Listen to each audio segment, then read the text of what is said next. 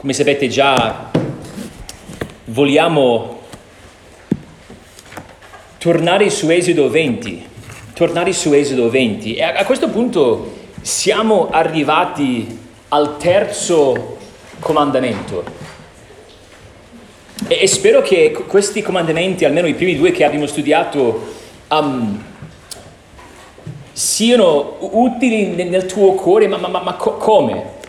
Questi 10 comandamenti dovrebbero suscitare nel nostro cuore riflessioni sulla nostra devozione al Signore. Alla luce di questi comandamenti dovremmo chiederci anche durante la settimana, ma come sta andando la mia adorazione? Infatti abbiamo visto che i primi due comandamenti hanno a che fare con l'adorazione, e si vedrà che anche il terzo comandamento tratta lo stesso argomento sotto un altro angolazione. Vorremmo leggere Esodo 27. Non pronunciare il nome del Signore Dio tuo in vano, perché il Signore non li terrà innocente chi pronuncia il suo nome in vano. Preghiamo.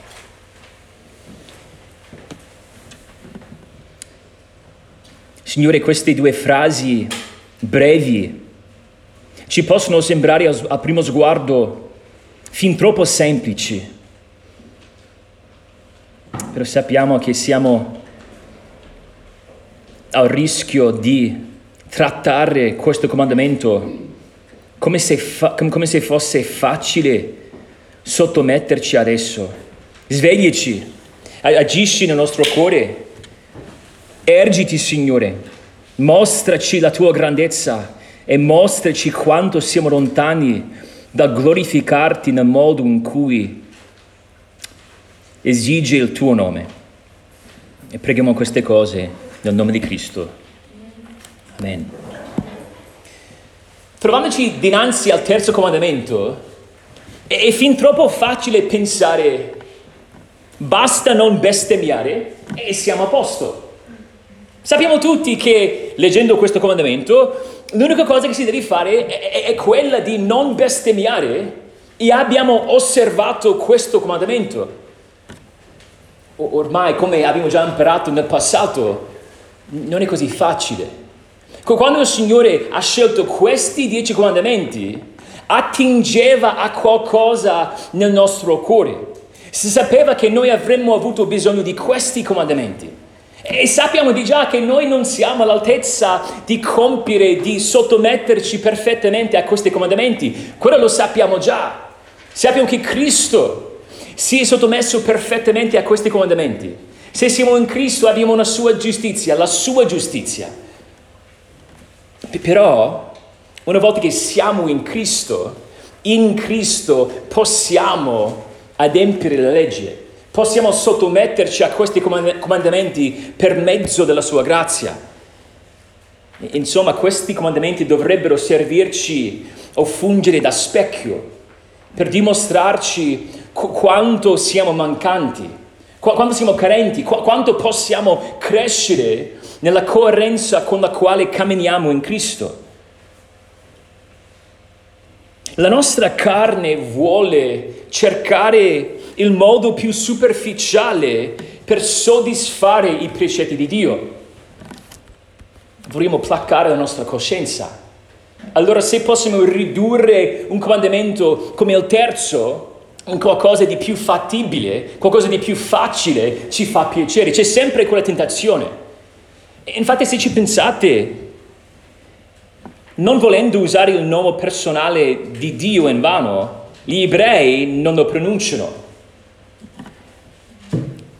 Però, se smettessimo anche noi di pronunciare quel nome che è al di sopra di ogni nome, cioè Yahweh, osserveremmo completamente il terzo comandamento. La risposta è chiaramente no. È la prima chiave interpretativa che ci aiuterà ad arrivare alla comprensione adeguata del terzo comandamento è il fatto che quel verbo ebraico tradotto pronunciare è alla lettera, significa la lettera innalzare.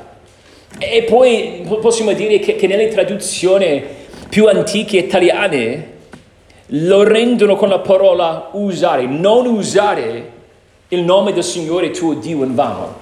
E secondo me è già un pochino meglio, perché ci aiuta a capire l'uso molto ampio di questa parola, cioè questo comandamento vieta l'uso del nome del Signore in qualsiasi modo che non è degno della sua gloria. E a questo punto ci aiuterà a chiederci a che punto siamo. Abbiamo visto il primo comandamento che esige l'adorazione dell'unico Dio vivente, cioè dobbiamo adorare solo il Dio giusto. Il secondo comandamento invece ci dice che dobbiamo adorare il Dio giusto nel modo giusto. E il terzo comandamento, come si è già detto, tratta anche l'adorazione. Però mette a fuoco il modo in cui parliamo di Dio. Dobbiamo adorare l'unico vero Dio nel modo in cui ci dice Lui stesso, con le parole adeguate, con le parole che si addicono alla sua grandezza. Abbiamo imparato, studiando il secondo comandamento, che Dio è invisibile ma udibile, cioè Dio parla. Dio è, e Dio non è silenzioso, non è come quei idoli muti che non possono parlare. Dio si rivela, Dio parla, ci dice chi è, e noi dobbiamo parlare del nostro Dio in modo coerente con il suo parlare. Dio stesso ci parla e dobbiamo parlare di Dio come si rivela. Giovanni Calvino riassume il terzo comandamento come segue: tutto quello che il nostro spirito concepisce di Dio e tutto quel che la nostra lingua ne dice deve essere adeguato alla sua eccellenza e alla santità del suo nome e deve tendere ad esaltarne la grandezza. Come dobbiamo parlare? Dobbiamo tendere con le nostre parole ad esaltare la grandezza del nome di Dio. Dobbiamo renderci conto dinanzi al terzo comandamento che abbiamo uno strumento che può potentemente glorificare il Signore. La nostra lingua, la nostra bocca. Ed ecco il nostro compito di stamattina. Dobbiamo chiederci, ma come stiamo usando la nostra bocca?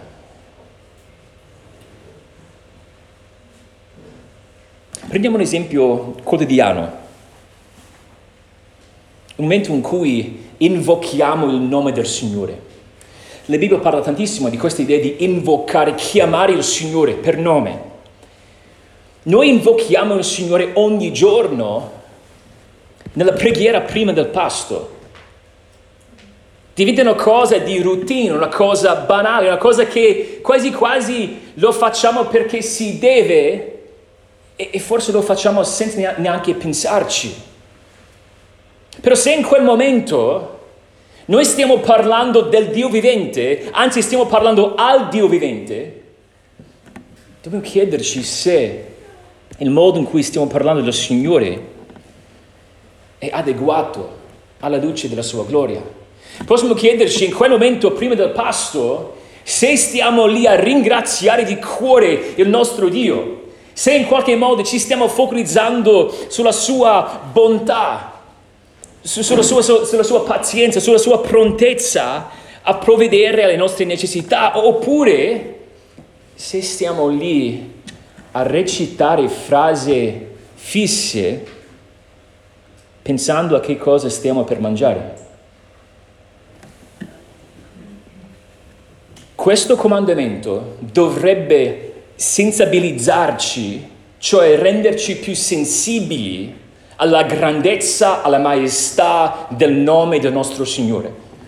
E se studiamo questo comandamento nel modo giusto, non avremo tutte le risposte, avremo soltanto un'infarinatura per quanto riguarda questo concetto del nome di Dio. Però se studiamo bene questo testo, quando torniamo a casa saremo più sensibili alla grandezza del nostro Dio. E in altre parole, siamo fin troppo spesso tentati di parlare del nostro Dio come se non esistesse. Ecco la logica dei 10 comandamenti. C'è un solo Dio. Quello non è un punto interrogativo. C'è un solo Dio. Allora dobbiamo adorare quel Dio. E visto che c'è un solo Dio, dobbiamo adorarlo come dice Lui, decide Lui. Secondo comandamento. E allora se Dio è vero e Dio deve essere adorato come dice Lui, il nostro parlare deve conformarsi alla sua rivelazione. Ci sono 3 passi che possiamo trarre da questo terzo comandamento. 3 passi che ci aiuteranno ad esaltare la grandezza della santità del nome del Signore. Vorremmo esaltare il suo nome, ma la domanda è come? Il primo passo sarà quello di attingere alla preziosità del nome del Signore. Dobbiamo in qualche modo capire questo concetto, perché il motivo per il quale leggiamo il terzo comandamento e ci diciamo, basta non bestemmiare, è proprio perché non capiamo, non comprendiamo l'importanza di questo concetto biblico, il nome del Signore. Come ti chiami? E tra le domande che si imparano all'inizio della propria vita, i bambini fin dall'inizio imparano come chiedere, come fare quella domanda. Perché? Perché i nomi sono importanti. E l'importanza dei nomi è ovunque presente nella Bibbia. Fin dall'inizio vediamo tal fatto, quando Dio creò il mondo, Dio diede un nome alla sua creazione. Chiamò la distesa cielo, l'asciutto terra, la raccolta delle acque mari. E poi vediamo che l'uomo, essendo stato creato a immagine di Dio, aveva la possibilità, la capacità di dare nomi agli animali. E vediamo pure che un nome è spesso una rappresentazione, cioè una specie di descrizione della persona che lo porta. Ad esempio, pensiamo a Noè, Genesi capitolo 5, Lamech, papà di Noè, diede a suo figlio quel nome che significa nella lingua ebraica riposo, proprio perché sembrava che quel figlio avrebbe portato la consolazione sulla terra dopo la maledizione del peccato. Allora se i nomi sono importanti in linea generale, a maggior ragione il nome di Dio è ancora più importante. Però possiamo chiederci, ma perché è prezioso il nome del Signore? Perché è così prezioso? E possiamo rispondere in 3 modi. Il nome del Signore è prezioso perché il nome di Dio è la totalità della sua autorivelazione. Il nome di Dio è la totalità della sua autorivelazione. Oppure possiamo dire che il nome di Dio è Dio.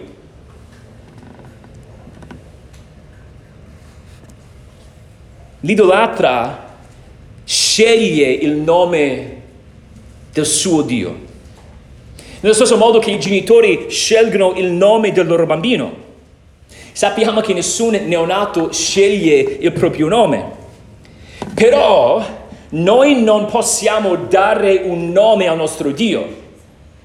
Succede proprio il contrario. Dio dà a noi il suo nome. Dio si sceglie il proprio nome. Infatti Dio ci dice come dobbiamo chiamarlo.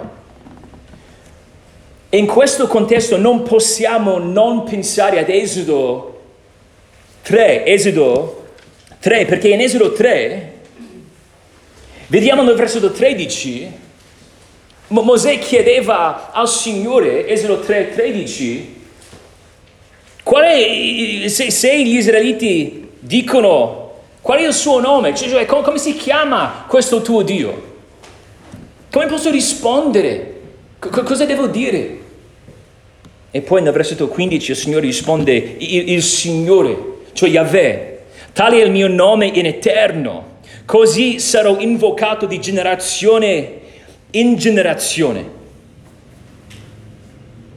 Qual è il nome del Signore? Il nome personale, possiamo chiamarlo anche il suo nome speciale, si trova in questo testo. Yahweh, che parla della sua essenza. Quando pensiamo al nostro Dio, dobbiamo subito pensare al fatto che è diverso da noi.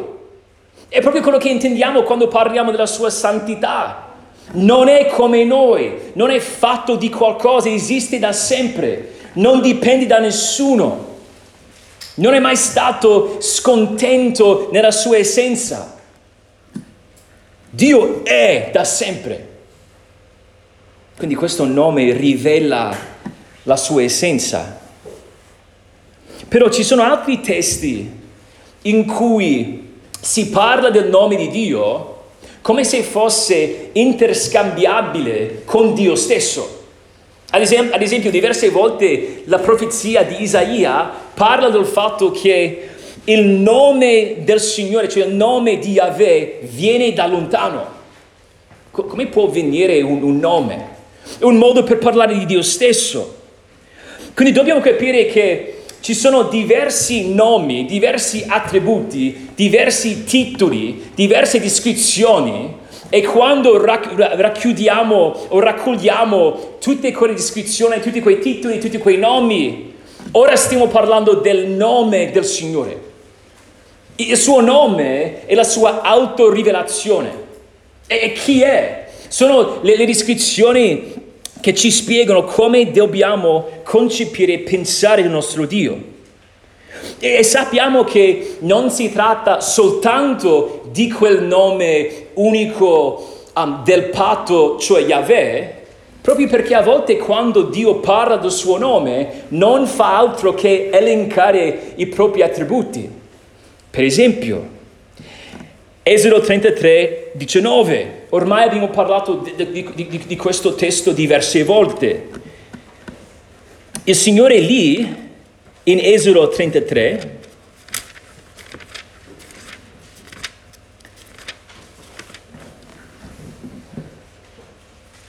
dice a Mosè, perché Mosè voleva vedere la sua gloria, Esodo 33:18, e il Signore gli rispose: io farò passare davanti a te tutta la mia bontà, proclamerò il nome del Signore davanti a te. E poi cosa fa? Parla di chi è, di quello che fa. Farò grazia a chi vorrò fare grazia e avrò pietà di chi vorrò avere pietà. E poi sappiamo quel testo, Esodo 34, iniziando dal versetto 6, vediamo che è lì che proclama il nome del Signore. Dio misericordioso, pietoso, lento all'ira, ricco in bontà, in fedeltà, colui che non terrà il colpevole per innocente, eccetera. Tutto per dire, il suo nome, se proclamiamo il suo nome, cosa stiamo facendo? Stiamo elencando la grandezza del suo carattere. E vediamo in un altro posto, sempre nel capitolo 34, Esodo 34:14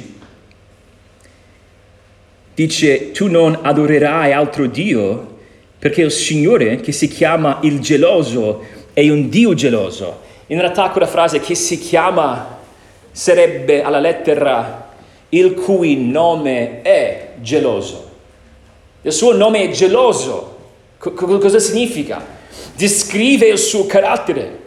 Dio è completamente, ardentemente entusiasta per la propria gloria. È pronto a difendersi, a difendere il suo onore, il suo nome. Ci sono una marea di testi, ad esempio Proverbi 18:10. Potete ascoltare, dice: il nome del Signore è una forte torre. Il giusto vi corre e vi trova un alto rifugio. Allora, il nome del Signore è una torre, ma in che senso? Il Signore stesso è una torre e possiamo rifugiarci nel suo nome. E cosa intendiamo? Rifugiarci nel Signore stesso. Salmo 124 dice che il nostro aiuto è nel nome del Signore, che ha fatto i cieli e la terra. L'abbiamo appena cantato. Il nostro aiuto è nel suo nome. Cosa stiamo dicendo? Tutto ciò che è, tutto quello che è il nostro aiuto. E possiamo dire che conoscere il nome di qualcuno significa conoscerlo personalmente. Questo è un punto importante. Non è una cosa scontata che il Signore ha deciso di darci il suo nome, di rivelarsi in questo modo. Infatti è un pochettino difficile da vedere nel testo italiano, però Esodo 33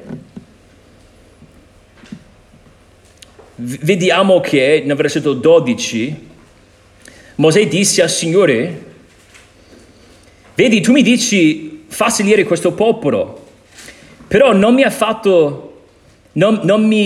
fai conoscere che manderai con me, chi manderai con me. Eppure hai detto: io ti conosco personalmente e che hai trovato grazia agli occhi miei.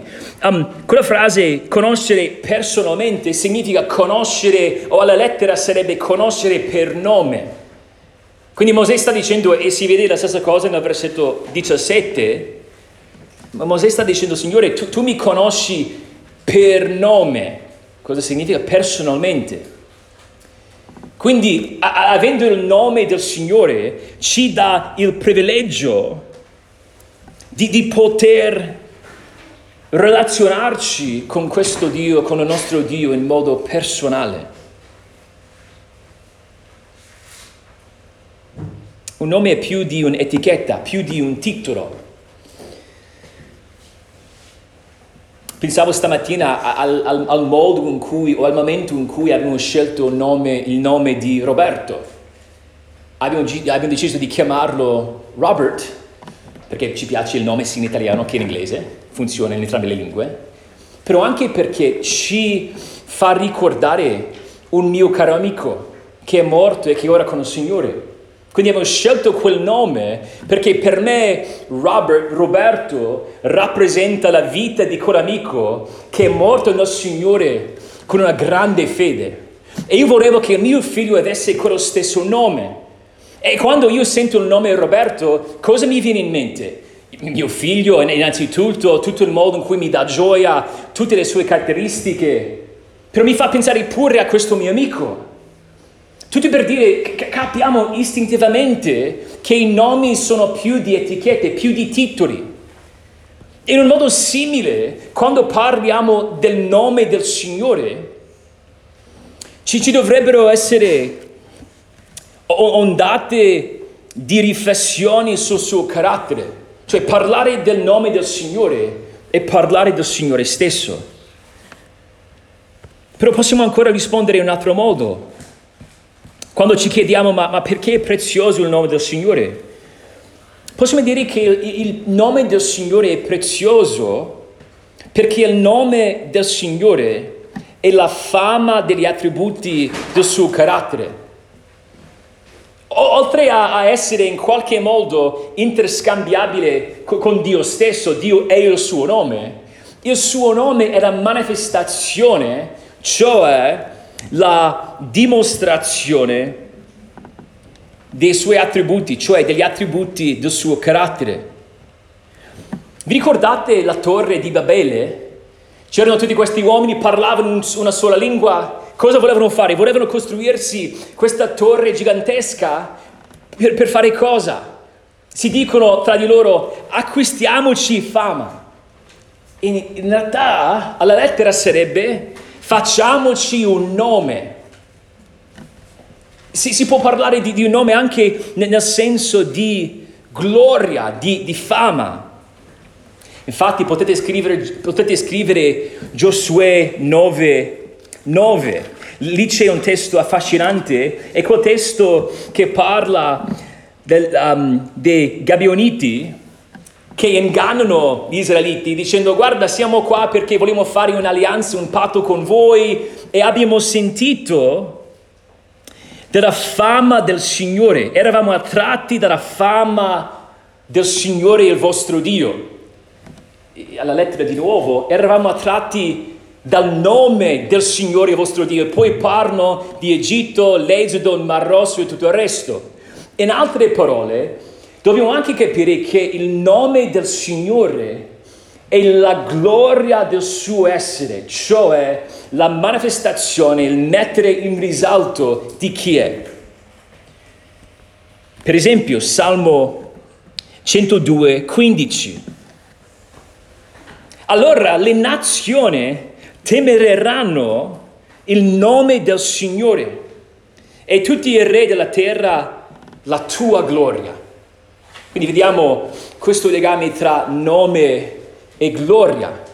Avranno paura del nome del Signore. In altre parole, daranno gloria al Signore. Allora possiamo in questo senso pensare al nome del Signore come una specie di bandiera, in quanto la bandiera di un paese rappresenta tutto quello che è, tutto quello che significa, fa parte di quel paese. Magari possiamo anche pensare a uno standardo di un re che arriva alla battaglia, e lì lo standardo cosa ci dice? Quell'immagine ci dice qualcosa per quanto riguarda quello che l'esercito rappresenta. Quando parliamo del nome del Signore, stiamo parlando della sua fama, della sua gloria. E poi vogliamo dire che il nome di Dio è prezioso, perché il nome di Dio è il motivo per il quale Dio fa tutto ciò che fa. Se vogliamo chiederci, ma cos'è che spinge Dio? Cos'è che motiva il nostro Signore?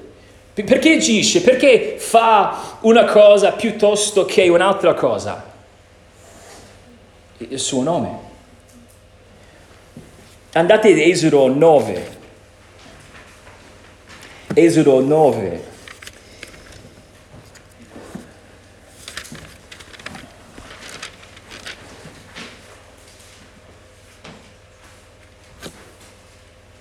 Esodo 9, iniziamo nel versetto 5 e parla del motivo per cui il Signore lascia in vita Farone. Dice: perché se io avessi steso la mia mano e avessi percosso di peste te e il tuo popolo, tu saresti stato sterminato dalla terra.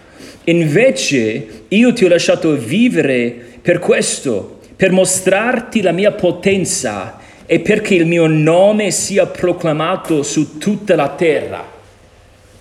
Perché Dio ha deciso di salvare Israele, di portare avanti tutta questa faccenda con 10 piaghe, Mar Rosso, eccetera, per proclamare il suo nome, cioè per dimostrare la sua gloria. Dio agisce per farsi un nome. Magari avete notato nei Salmi che c'è questo ritornello: per amore del tuo nome. Ad esempio Salmi 54:1 dice: oh Dio, salvami perché io sono degno. No, salvami per amore del tuo nome. Dio agisce per amore del proprio nome. E allora, se Dio agisce per amore del proprio nome, cioè il nome di Dio è il motivo per il quale Dio fa tutto ciò che fa, se il nome di Dio è la sua gloria espressa nel mondo, e poi se il suo nome è strettamente collegato a se stesso, noi siamo obbligati ad onorare quel nome. Non esiste qualcos'altro che merita la nostra attenzione. Non esiste un altro argomento che dovrebbe esigere così tanto il nostro interesse. Dobbiamo impegnarci per conoscere il nome del Signore.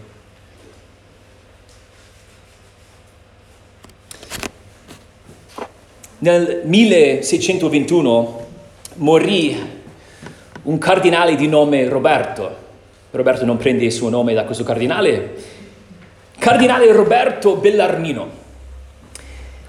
E c'è una storia, che sapete io, è una storia vera, che spiega quello che era successo alla fine della sua vita. Cardinale Roberto Bellarmino era un uomo di grande fama e quando morì tutti volevano procurarsi una reliquia, cioè un pezzo di un suo vestito, qualche oggetto che gli apparteneva. E hanno preparato la salma e tutti sono arrivati, anche delle persone di spicco importanti, e strapparono il suo mantello di cardinale. Cioè lo tagliarono in pezzi, così tutti potevano portare a casa un pezzettino del suo mantello. E poi dovevano rivestirlo, ripreparare il suo corpo. E di nuovo è successo la stessa cosa. Tutti arrivarono per procurarsi una reliquia, un pezzo di questo uomo che sarebbe diventato santo. Purtroppo per loro è diventato santo molto più in là. Se pensiamo a quella scena, se pensiamo al modo in cui queste persone erano pronti a fare del tutto per procurarsi un pezzettino di stoffa che faceva parte del mantello di un cardinale che era morto, noi dobbiamo chiederci ma perché noi non siamo così intensi, così intenzionali quando si tratta di tuffarci nello studio del nome del nostro Dio. Noi dobbiamo fare del tutto per poter capire ogni aspetto della sua gloria. Noi non possiamo accontentarci di una conoscenza superficiale del nostro Dio. Dobbiamo conoscere il suo nome. Dobbiamo capire cosa significa. C'è un secondo passo per esaltare la grandezza e la santità del nome del Signore. Il secondo passo che ci aiuta ed è quello di confessare la superficialità del tuo uso del nome del Signore. Dobbiamo confessare la superficialità con la quale parliamo del nostro Dio. È inevitabile che siamo compunti nel cuore. Avendo parlato, almeno in modo breve, della grandezza del nostro Dio, non possiamo dire altro che non siamo all'altezza, non siamo in grado di comunicare e parlare di questo Dio nel modo in cui si deve.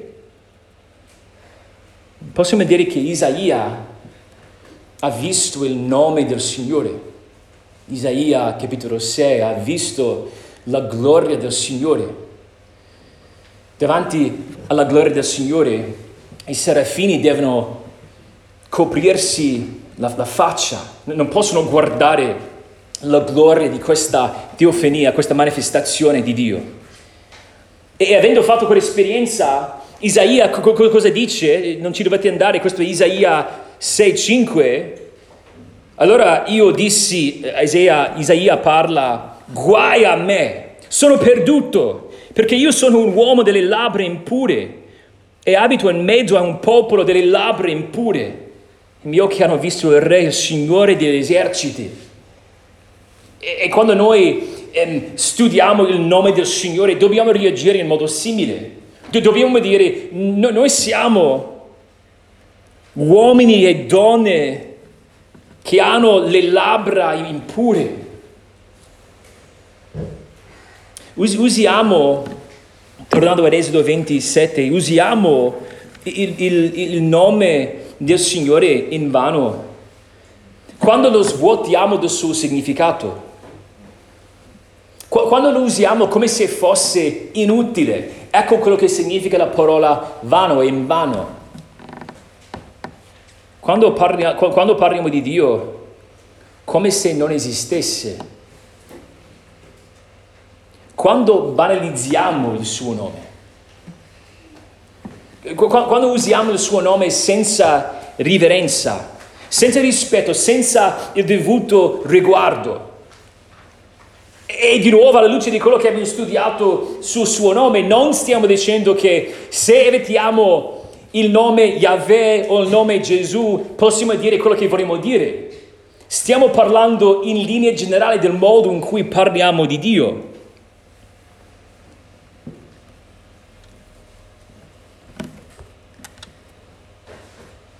Il modo in cui usiamo il nome di Dio ci dice qualcosa sul nostro cuore. Le nostre parole rivelano la condizione del nostro cuore. Dall'abbondanza del cuore parla la bocca. Parliamo di Dio in modo superficiale perché tendiamo a domesticare Dio, cioè tendiamo a considerare Dio nella nostra mente docile. E quando dico docile intendo che quando immaginiamo il nostro Dio, a volte lo immaginiamo come qualcuno che è prontissimo a piegarsi facilmente alla nostra volontà. La Bibbia ovunque ci chiama a rispondere in modo diverso. E vi do questo elenco di azioni che rappresentano la risposta giusta al nome di Dio. E questo elenco ci aiuterà a capire che quando non facciamo queste azioni, quando siamo mancanti in questo senso, usiamo il nome del Signore in vano. Dobbiamo glorificare il nome del Signore, confidare in esso, amare il nome del Signore, onorare il nome del Signore, lodarlo, sameggiarlo, celebrarlo. Quindi ogni volta che non facciamo quello, usiamo il suo nome in vano. Allora possiamo usare il suo nome in vano nel senso generale. Quando usiamo frasi tipo "oh Dio", "oh mio Dio", "oh Signore", come se fosse un punto esclamativo per esprimere sorpresa, cosa stiamo dicendo? Ovviamente bestemmiare. Quando usiamo il nome del Salvatore, Gesù Cristo, il nostro Salvatore Gesù Cristo, per esprimere frustrazione. Ogni volta che invochiamo il Signore senza un vero desiderio di rivolgerci a Lui seriamente, lo invochiamo in vano. Quando diciamo "ma so che dovrei chiedere aiuto al Signore, so che il Signore mi aiuterà", poi vado a confidare nella carne, sto usando il suo nome in vano. Quando ridiamo, quando ci divertiamo ascoltando o guardando altri che bestemmiano e disonorano il Signore. Possiamo anche usare il nome del Signore in vano parlandone con altri. Quando ci lamentiamo del nostro Dio, quando mettiamo in dubbio il suo carattere, quando mormoriamo della sua provvidenza, quando mettiamo in discussione la sua saggezza oppure la saggezza del suo piano, quando usiamo frasi del tipo "il Signore mi ha detto", "io so che il Signore farà", "il Signore mi ha dato una parola per te". E possiamo essere convinti che il Signore vuole che facciamo una determinata cosa, però dobbiamo fare attenzione prima di dire "così dice il Signore". Non vogliamo parlare nel nome del Signore in vano.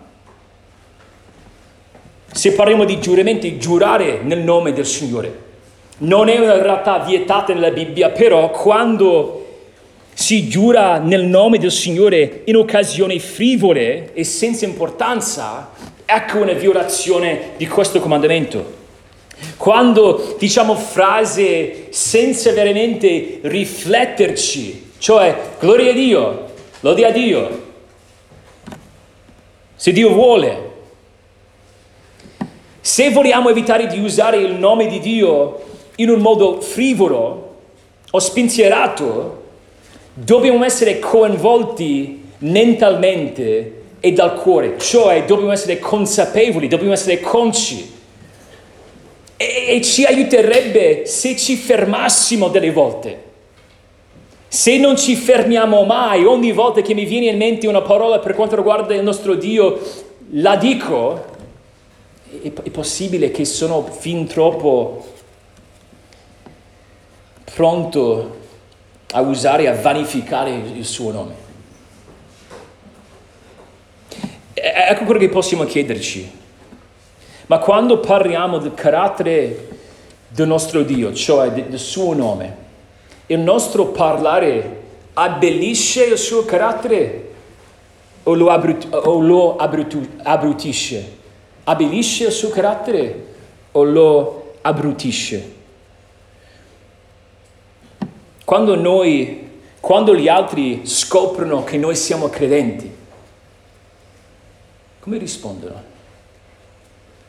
Quando scoprono tal fatto, il nostro Dio è magnificato, cioè sembra più grande ai loro occhi. Dicono, che Dio, questo qua è uguale a tutti gli altri. E come un inciso possiamo dire che a volte noi abbiamo poco appetito per Dio, perché il nostro appetito per Dio è rovinato dal mondo. Siamo fin troppo come il mondo e non vogliamo farci delle domande scomode per quanto riguarda il modo in cui parliamo del nostro Dio, proprio perché siamo fin troppo attaccati al mondo. Dobbiamo riflettere pure sul modo in cui parliamo di Dio, a Dio nella preghiera. Dobbiamo chiederci se preghiamo veramente, essendo stati toccati dalla sua maestà, o se ci apriamo la bocca per parlare senza renderci conto che noi ci avviciniamo al trono della grazia.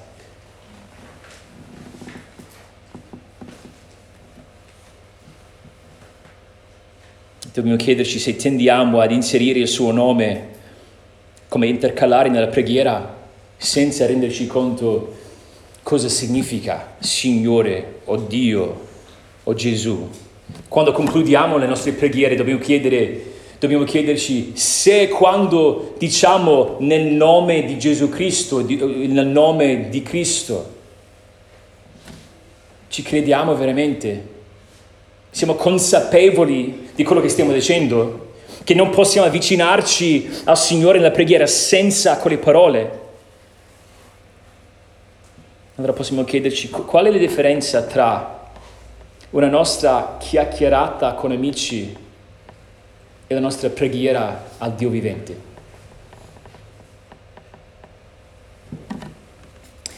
Il terzo comandamento contiene anche un avvertimento. Dice: perché il Signore non riterrà innocente chi pronuncia il suo nome in vano.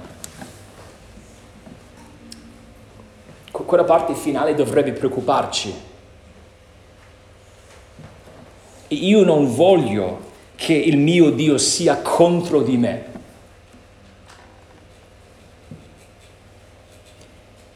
E quando studiamo il terzo comandamento, non possiamo fare altro che alla fine rivolgerci a Gesù Cristo, perché c'è un peso schiacciante. E se iniziamo a pensare al modo in cui parliamo, specialmente del modo in cui parliamo del nostro Signore, dobbiamo dire che siamo rovinati. Giacomo 3 dice che un uomo è perfetto quando non pecca nel parlare. Pecchiamo tutti nel parlare, anche del modo in cui parliamo del nostro Dio. Allora dobbiamo arrivare a questo terzo passo per esaltare la grandezza e la santità del nome del Signore. Dobbiamo capire che Noi siamo credenti sotto il nuovo patto. Abbiamo già detto che Cristo stesso ha adempiuto perfettamente la legge. Noi possiamo cantare invece di tremare, perché il Signore e la sua santa ira è stata placata grazie alla morte di Cristo. Il terzo passo è che dobbiamo gioire nel nome di Gesù. Dobbiamo gioire nel nome di Gesù. Se vogliamo conoscere il carattere di Dio, dobbiamo andare al Figlio. Già, se siete ancora in Esodo 23, 21, Mosè ha chiesto diverse volte, ma chi manderà con me? Chi manderai con me, Signore? E vediamo nel versetto 20, Esodo 23, 20, che il Signore avrebbe mandato un angelo, l'angelo del Signore. E se guardate il versetto 21, dice, davanti a lui, comportati con cautela e ubbidisci alla sua voce, non ribellarti a lui, perché egli non perdonerà le vostre trasgressioni, perché il mio nome è in lui. Chi è questo angelo di cui possiamo dire che il nome di Yahweh è in Lui? La seconda persona della Trinità. Gesù stesso, Dio Figlio stesso, prima dell'incarnazione. E allora vediamo di già che se vogliamo capire il nome di Dio, se vogliamo capire la sua grandezza, dobbiamo correre dal Figlio. Giovanni 17 ci dice, parlando del suo ministero terrestre, Gesù dice al Padre, io ho fatto loro conoscere il tuo nome e lo farò conoscere affinché l'amore del quale mi ha amato sia in loro e io sia in loro. Possiamo dire che tutta la vita di Gesù Cristo non ha fatto altro che far conoscere il nome del Signore. Allora se noi vogliamo capire il Signore e il suo nome, dobbiamo guardare Cristo. La parola di Dio si incarnò. Gesù è l'esposizione perfetta di Dio, perché è Dio.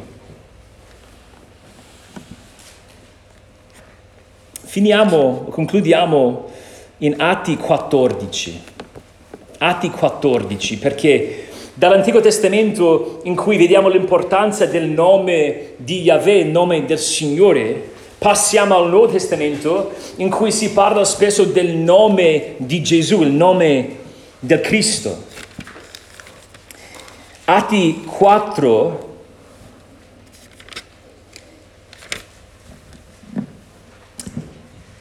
gli apostoli avevano guarito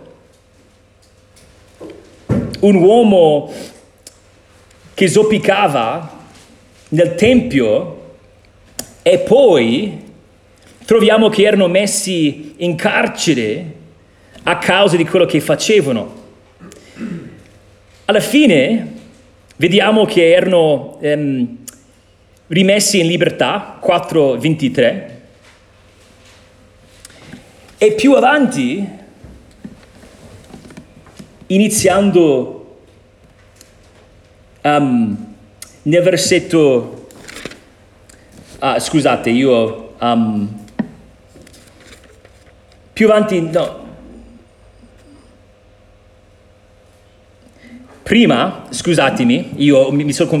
confuso un attimo lì, si trovavano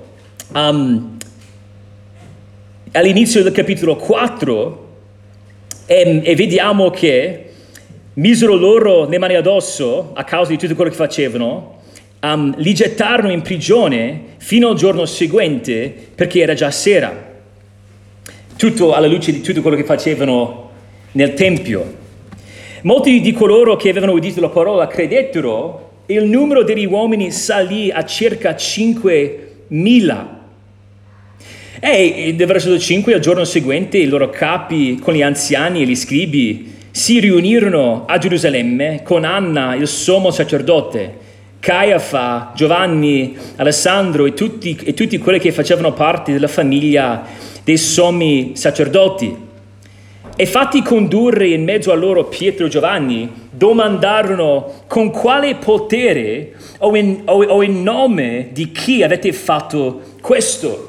In altre parole, la domanda era: ma nel nome di chi avete fatto tutte queste cose? E Pietro, nel versetto 8, pieno dello Spirito, disse loro: capi del popolo, anziani, se oggi siamo esaminati a proposito di un beneficio fatto a un uomo infermo, per sapere com'è che questo uomo è stato guarito, sia noto a tutti voi e a tutto il popolo di Israele che questo è stato fatto nel nome di Gesù Cristo, cioè nella sua potenza, nel suo carattere, il Nazareno che voi avete crocifisso e che Dio ha risuscitato dai morti, e per la sua virtù che questo uomo compare guarito in presenza vostra. E poi nel versetto 12, nessun altro è la salvezza, perché non vi è sotto il cielo nessun altro nome che sia dato agli uomini per mezzo del quale noi dobbiamo essere salvati. La nostra salvezza è nel nome del Signore. La nostra salvezza è nel nome di Gesù Cristo. È l'unico nome che è stato dato sotto i cieli per mezzo del quale l'uomo può essere salvato. Solo la sua grandezza, solo le sue capacità sono sufficienti per salvarci. Dobbiamo conoscere Cristo affinché possiamo vivere nel suo nome. Perché sbaglio l'ordine. Se penso, ok, ma devo per forza glorificare o camminare nel nome del Signore. Però se non conosco Gesù Cristo, tutti i miei sforzi saranno inutili.